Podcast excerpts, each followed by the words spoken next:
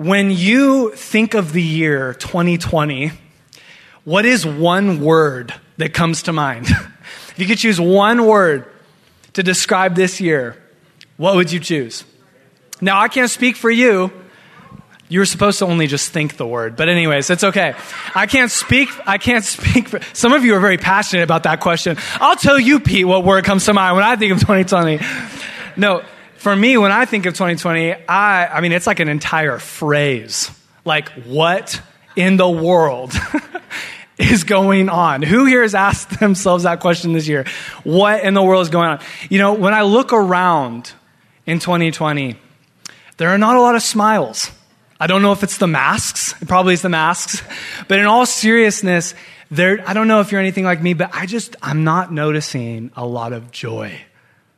You know, the APA, the American Psychological Association, conducted a poll this year that found, check this out, that eight out of every 10 adults say that the coronavirus pandemic has added an extra amount of stress to their lives.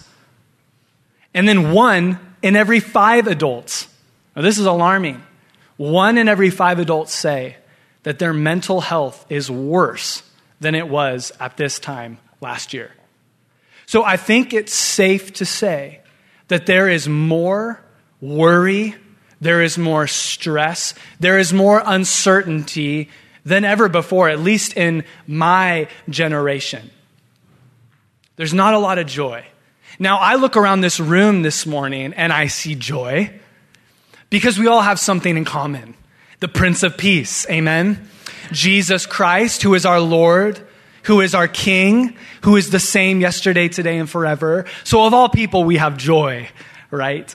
So, this morning, I want us to consider some words that our Prince of Peace said to his disciples in John 15. Look at verse 11 with me. If you don't have a Bible, the words will be on the screen. Jesus says this in John 15 These things I have spoken to you, that my joy may remain in you, and that your joy may be full. Jesus wants our joy to be full. Can I get an amen this morning? And I don't know about you, but I want some of His joy in my life today. I want to end 2020 with some joy. I want to burn out bright in this year for Jesus. So, what are these words that Jesus is saying to His disciples that their joy would be full? Well, let's read here, starting in verse 1. Let's, let's jump back down. John 15, verse 1. Jesus says, I am the true vine and my Father is the vine dresser. Every branch in me that does not bear fruit, he takes away. And every branch that bears fruit, he prunes, that it may bear more fruit. You are already clean because of the word which I have spoken to you. Abide in me, and I in you. As the branch cannot bear fruit of itself unless it abides in the vine, and neither can you unless you abide in me.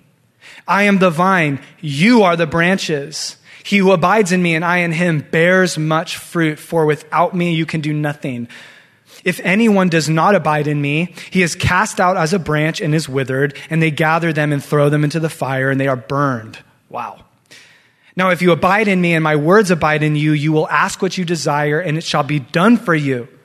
By this my Father is glorified, that you bear much fruit, so you will be my disciples.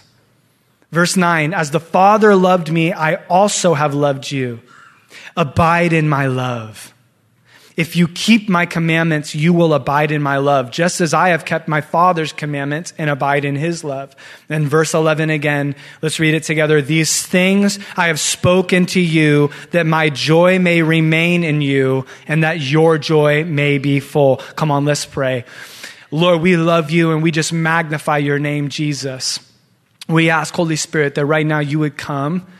Lord, your, your presence would, would be just so strong here in this place as we read your perfect, inspired words. Would you give us wisdom and discernment to understand, Jesus, what this means for us? And would we leave this place refreshed by the true vine our Messiah, Jesus, be glorified in this time. Overlook my inadequacies as a man, Lord. Speak through me. In the mighty name of Jesus, we pray.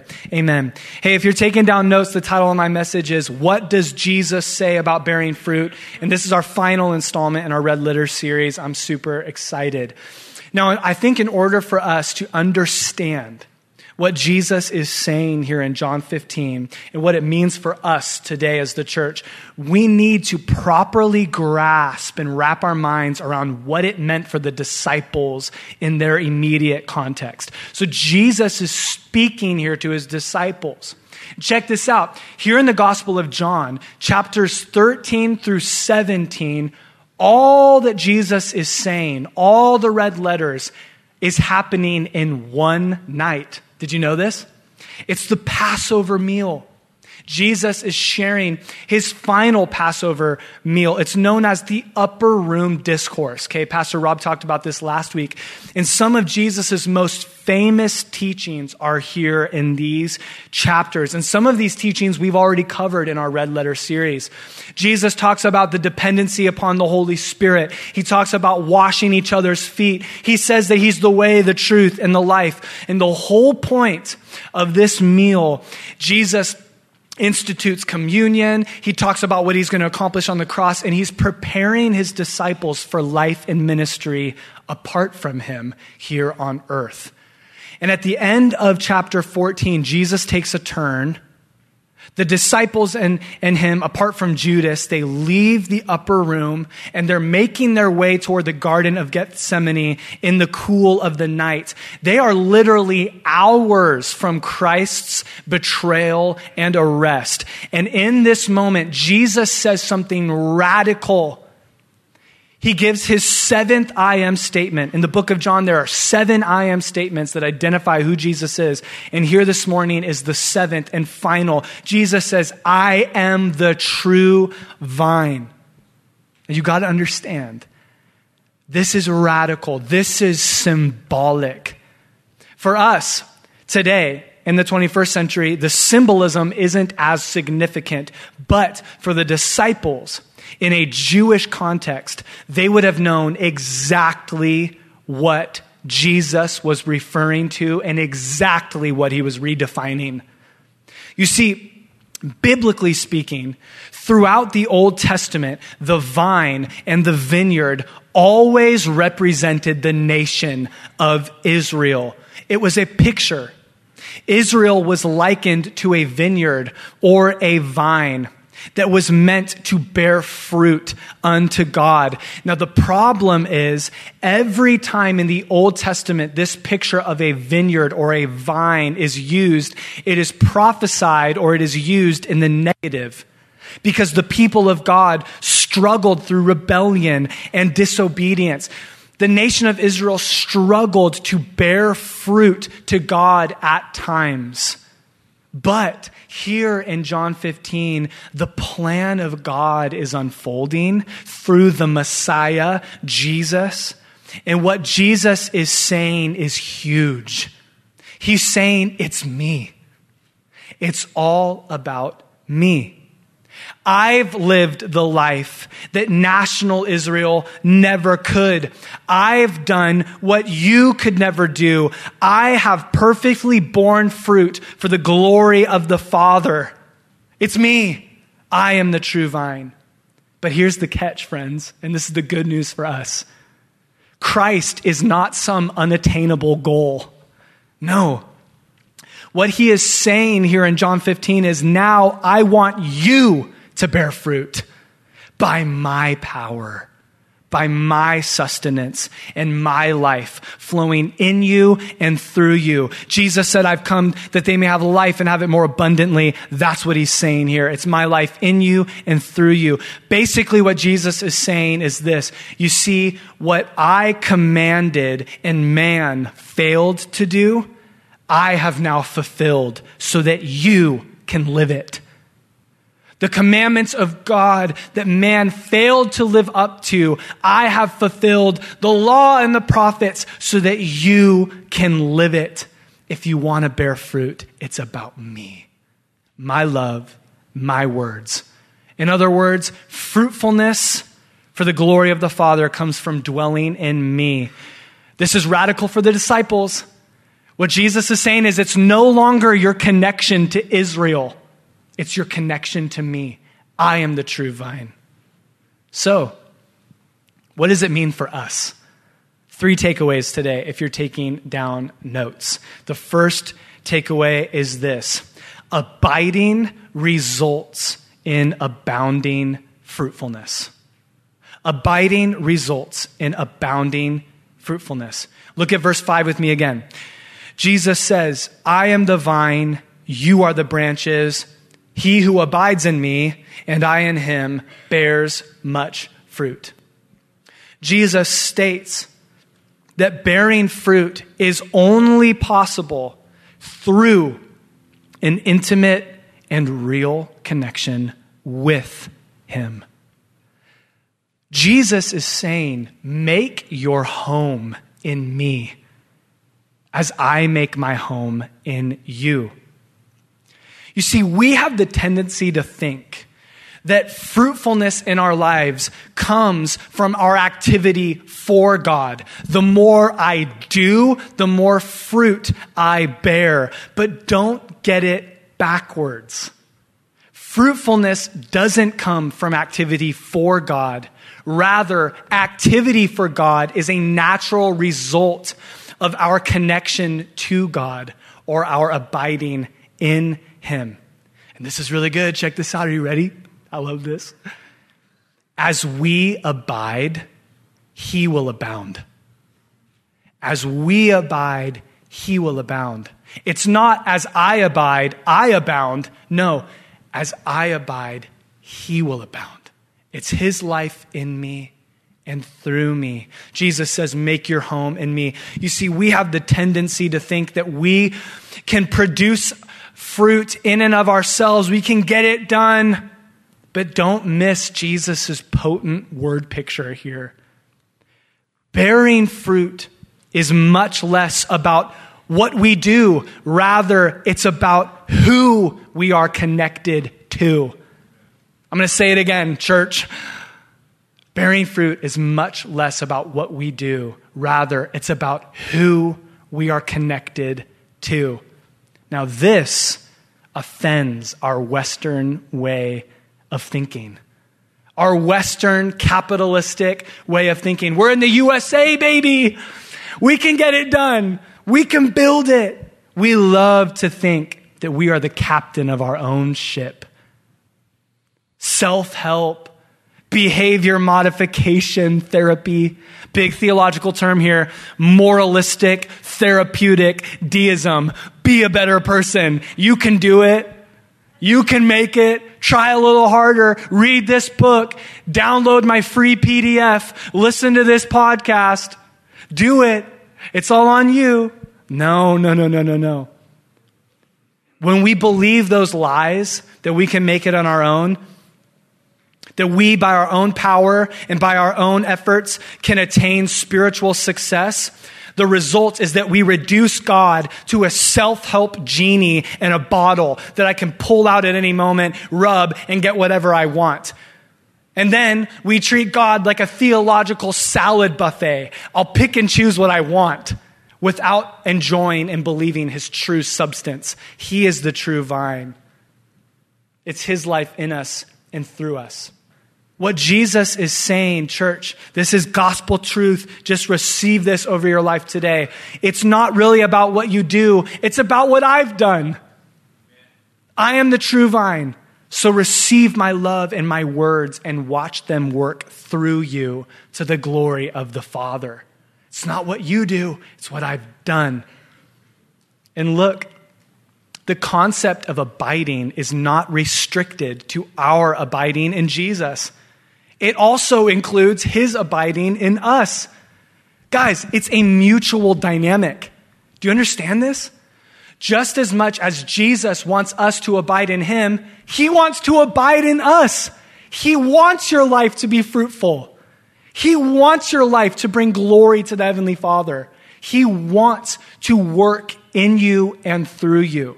That's his desire. It's a mutual dynamic. In no way is the responsibility for abiding only upon the believer. I love how Jon Courson puts it, and I'm just going to rip him off. So thank you, John.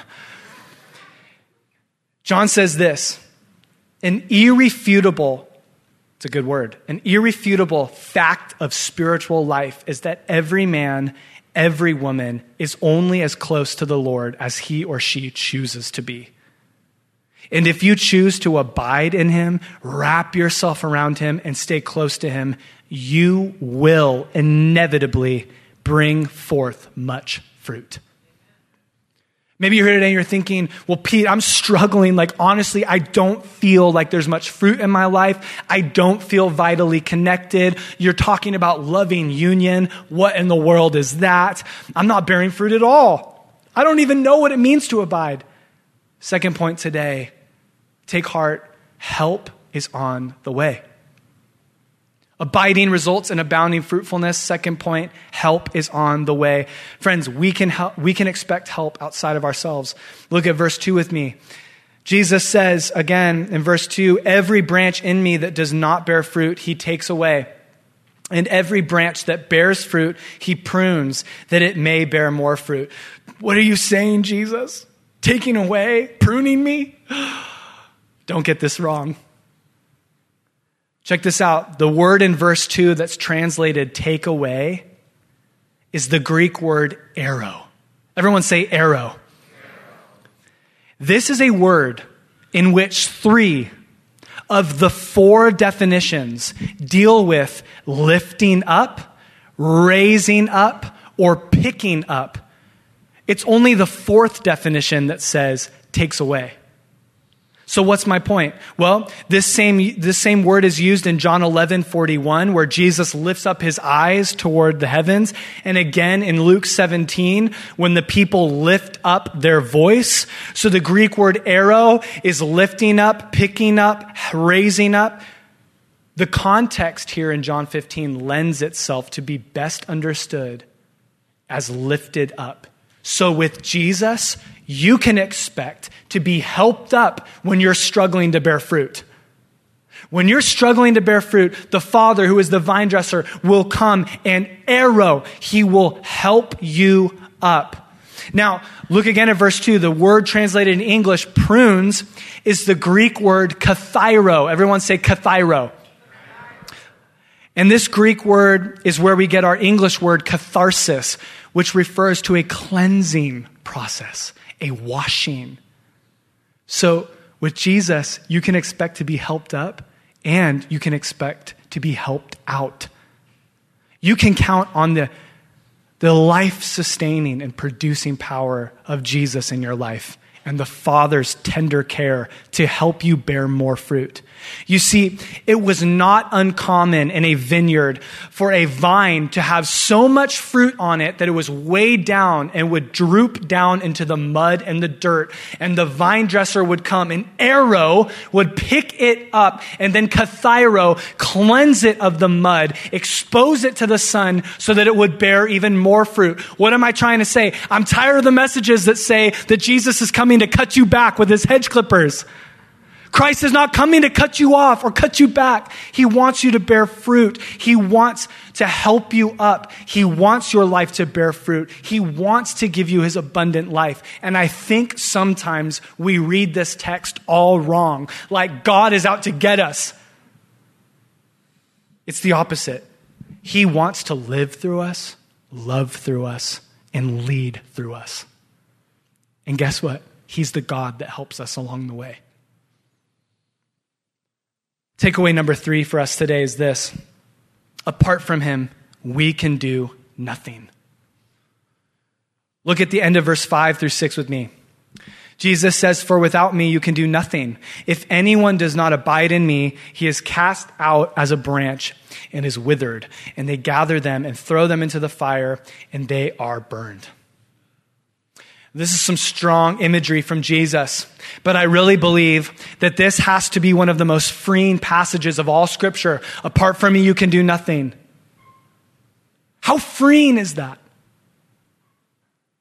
It's one of the most freeing passages of Scripture, and yet it challenges us to the very core of our nature as human beings.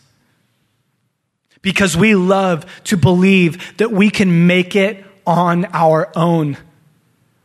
We love to believe that we can build it. We can do it. Just do it. I can do lots of things.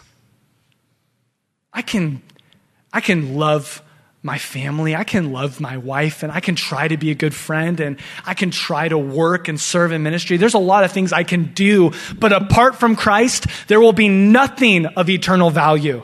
Nothing I can accomplish that has eternal value and that bears lasting fruit to the glory of the Father. It's only possible through Him. It reminds me of what Jesus says in Matthew 7, verse 22. It's the people that come to Jesus there at the end and say, Lord, Lord, have we not prophesied in your name? Have we not cast out demons in your name? Have we not done many signs and wonders in your name? And what does Jesus say? Depart from me. I never what? Knew you. This is scary. Because we can have activity for God, yet be completely disconnected from Him. Jesus dismantles this idea of, well, hey, I, if I just work hard enough, I can make it. No. It's His life in you and through you. And look, church, when we struggle and fight to produce things to bring glory to our Heavenly Father in our own strength, we can't we end up burnt out and dry. We end up like this branch here in verse 6 that's withered and dry and is cast into the fire. It's good for nothing. Because when we choose to do it on our own, we reject the power and life that only the vine can give us. And it will leave us empty. And some of you know what that feels like, don't you? You know what it's like. You know, have you ever been driving in your car and then you notice that your gas light comes on you're close to empty. But you think to yourself, you know what? I bet you I can make it a few more exits down the freeway or a few more miles down the road, only to end up on the side of the road at a dead stop without any gas. Who's ever been there before? Come on, unashamedly raise your hand. There was a lot, there was a lot in second service. You'd be surprised. Okay, that's a terrible place to be, right? That is such a picture of our spiritual lives when we attempt to do things for God apart from His power. Yeah, we might be able to get a little ways down the road of this life, but we will ultimately end up like that car on the side of the road at a dead stop without any gas and with no power to propel us any further. And just like that car needs help outside of itself, it needs a gas station, it needs fuel to fuel that engine and to keep it going down the road. We need help outside of ourselves. We need the abundant life of Jesus in us and through us to make it in this life. Can I get an amen? Nothing else is worth it. Everything else will leave you up high and dry. It's only Jesus. Apart from him, you can do nothing. Don't be offended by that. Lean into it. I don't even want to try to do anything without him. I want him. I don't want imitation fruit in my life. I want real lasting fruit to the glory of the Father. So he's saying, if you abide in my love, come on, I like that. If you abide in my love, you will obey my commands. So look, we need help outside of ourselves. We need strength. So I'm going to ask you this question, church. How do we abide in Him? How? How do we experience fruitful lives that glorify the Father? How? How do we abide in His love? How do we abide in His words and His commands? Well, let's read verses 8 through 10, and we'll talk about it. Jesus says this in verse 8 By this my Father is glorified that you would bear much fruit, so you will be my disciples. As the Father loved me, I also have loved you. What does he say right here? Abide in my love. Okay? Verse 10 If you keep my commandments, what? You will abide in my love. Just as I have kept my Father's commandments and abide in his love. So, how do we abide in him? Firstly, we grow in his love. We grow in his love. Church, his love motivates and moves me.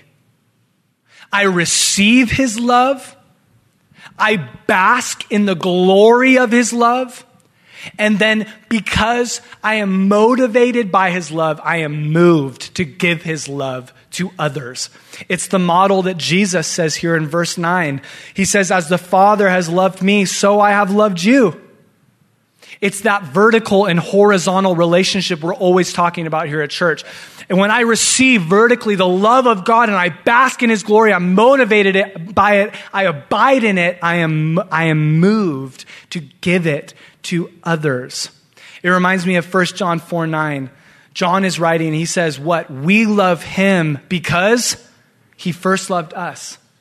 We have the capacity and the ability to love only because He first loved us. How am I supposed to know how to give love if I have not, if I have not first taken the time to receive it from my Heavenly Father, if I'm not abiding in His love? You know, it reminds me of my precious wife. I love my wife. She's great. And one of her love languages is acts of service. Who here likes acts of service for a little love language? Raise your hand, come on. It's so funny. Acts of service is the one where people half raise their hands because they don't want to put pressure on their spouse. it's funny. Okay, but I struggle with this, not gonna lie. Not because I don't love my wife, but because I'm I, like doing the dishes, cool with that. I'll do the dishes, babe. Um, clean the floors, I'll do it. I'll do a little laundry. She actually doesn't like it when I do the laundry because apparently I, I, mess it up. Um, but, anyways, I'm not the most handy guy, okay? So she'll, she'll who has a honey to do list waiting for them at home this afternoon? Okay. I love it. So look, when I'm struggling to love my wife, I don't get up at 5:30 in the morning on my day off, grab my cup of coffee, and go outside and build the chicken coop. And then afterwards go, ah, I love Sierra way more now. No. No, no, no, no, no. It's the opposite. My love for her motivates and moves me to wake up at 5:30 in the morning and brew my cup of coffee and go outside and build the chicken coop. It is my love for her that motivates and moves me to action and it's the same in our relationship with God. The crux of Christianity, church, is not you do, therefore you love. It is you love, therefore you do. We lo- the more we love and are won over by his love for us, the more we do because we can't help it. So we grow in his love. Number two, how do we abide? We grow in his words. We receive his words, we meditate upon his words, and then we live them out. So Christ's love, it motivates and moves me, while his words purify and direct me. Christ's words purify and direct me. He says this to his disciples in verse 3. Look, he's, he's saying this Passover meal. It's beautiful. He says in verse 3, You are already clean because of what I've spoken to you. We know that Scripture talks about the washing of the Word. When we open our Bibles and we're washed, we're cleansed from the inside out by the Word. We know that Scripture describes the, the, the Bible and God's Word as a lamp to my feet and a light to my path. His words purify and direct me. Jesus said this Heaven and earth will pass away, but not my words. By no means will they pass away. So don't miss Jesus' point. Fruitful lives begin with receiving his love, receiving his words, and then making continual choices to stir my affections for him, that he may live through me, love through me, and lead through me. I want to I want to stay in a place of stirring my affection for Jesus. That's what abiding looks like in his love and his words. Now all of you are well taught here at Calvary Vista. So you know that when it comes to spiritual growth and discipleship under Jesus, there, I'm going to say four non negotiables. There is the Word of God, reading the Word of God. Amen? Can I get an amen? That's a non negotiable. Second non negotiable, prayer. They go hand in hand. Third non negotiable, being the church and being at church today. Can I get an amen? The ecclesia, the assembly. Third non negotiable, the church is essential. Number four non negotiable, worship. Corporately, individually. Those four non negotiables are obviously fundamental to our growth. Amen? And I will argue those to the day I die because I hear people all the time going around, well, the church is, blah, blah, blah. no, it's non negotiables.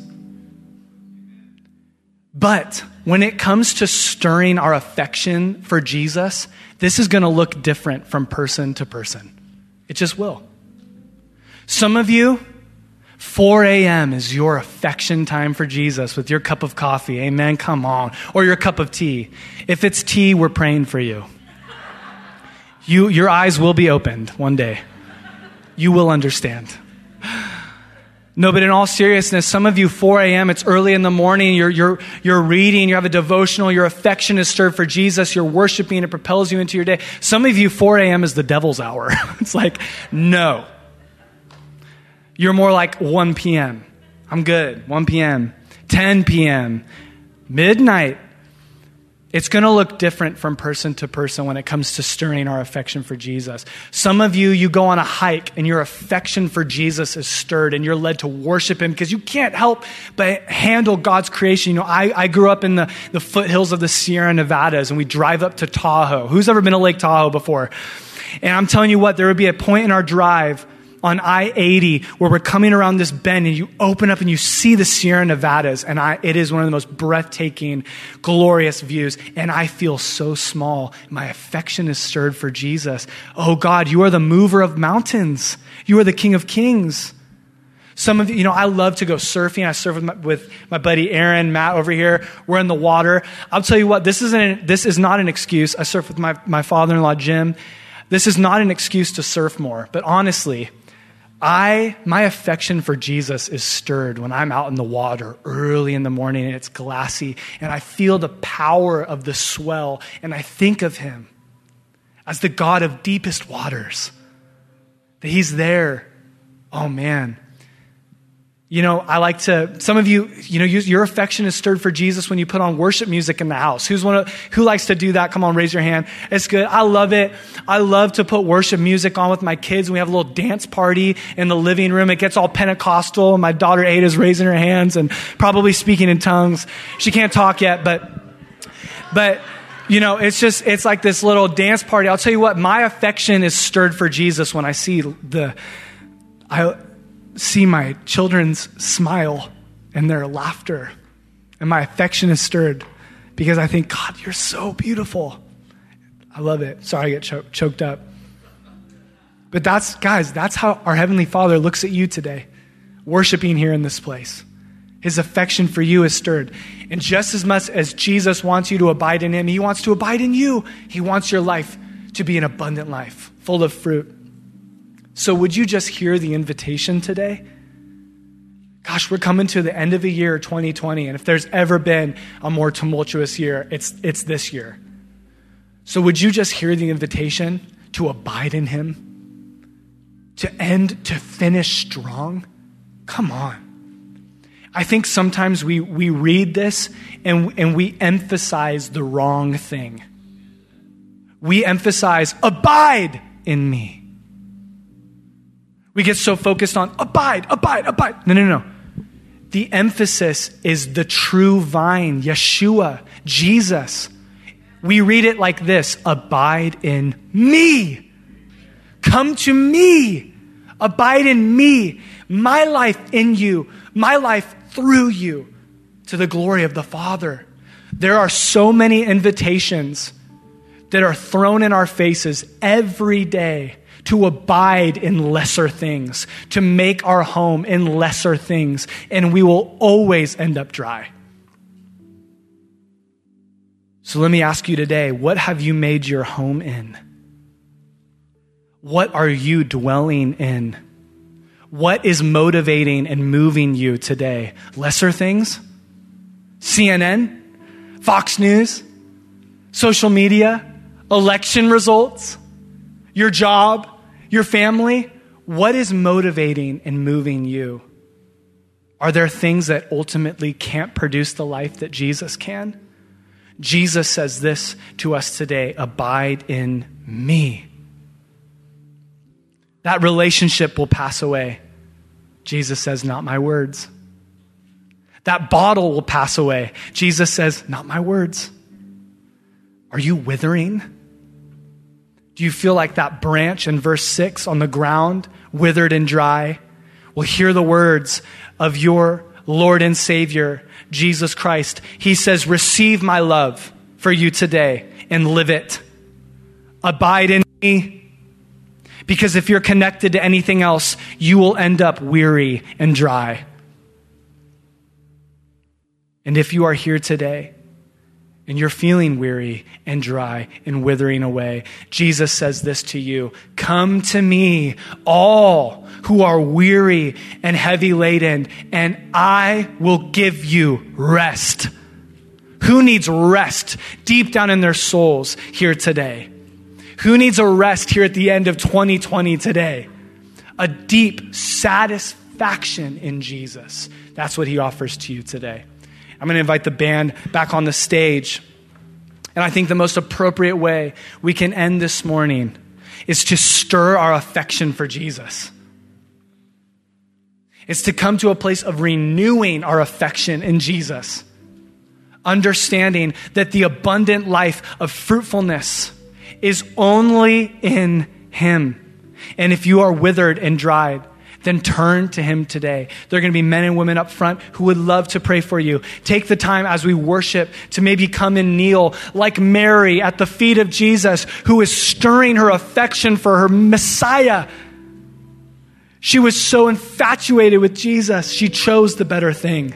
Maybe you come up front today and you would you just kneel before your Lord and Savior Jesus. And maybe you're here today and you don't you don't know Jesus. You're not connected to the vine. You're trying to make it on your own and you're feeling the weight of the pressure of it. Then I encourage you today to make a choice to choose life, to choose the abundant life of Jesus offered through him. He is the God who helps you along the way. He hung, bled, and gave his life on the cross for you. He said, It is finished for you, so that by faith you can receive His grace and be saved. So I would, I would encourage you to call upon the name of the Lord, and you will be saved today as we worship in the quietness of your own heart. And then tell someone about it. Tell someone about the decision you made to follow Jesus today. Are we in church? Come on, let's abide in the true vine, Jesus Christ, and let's worship today. Amen.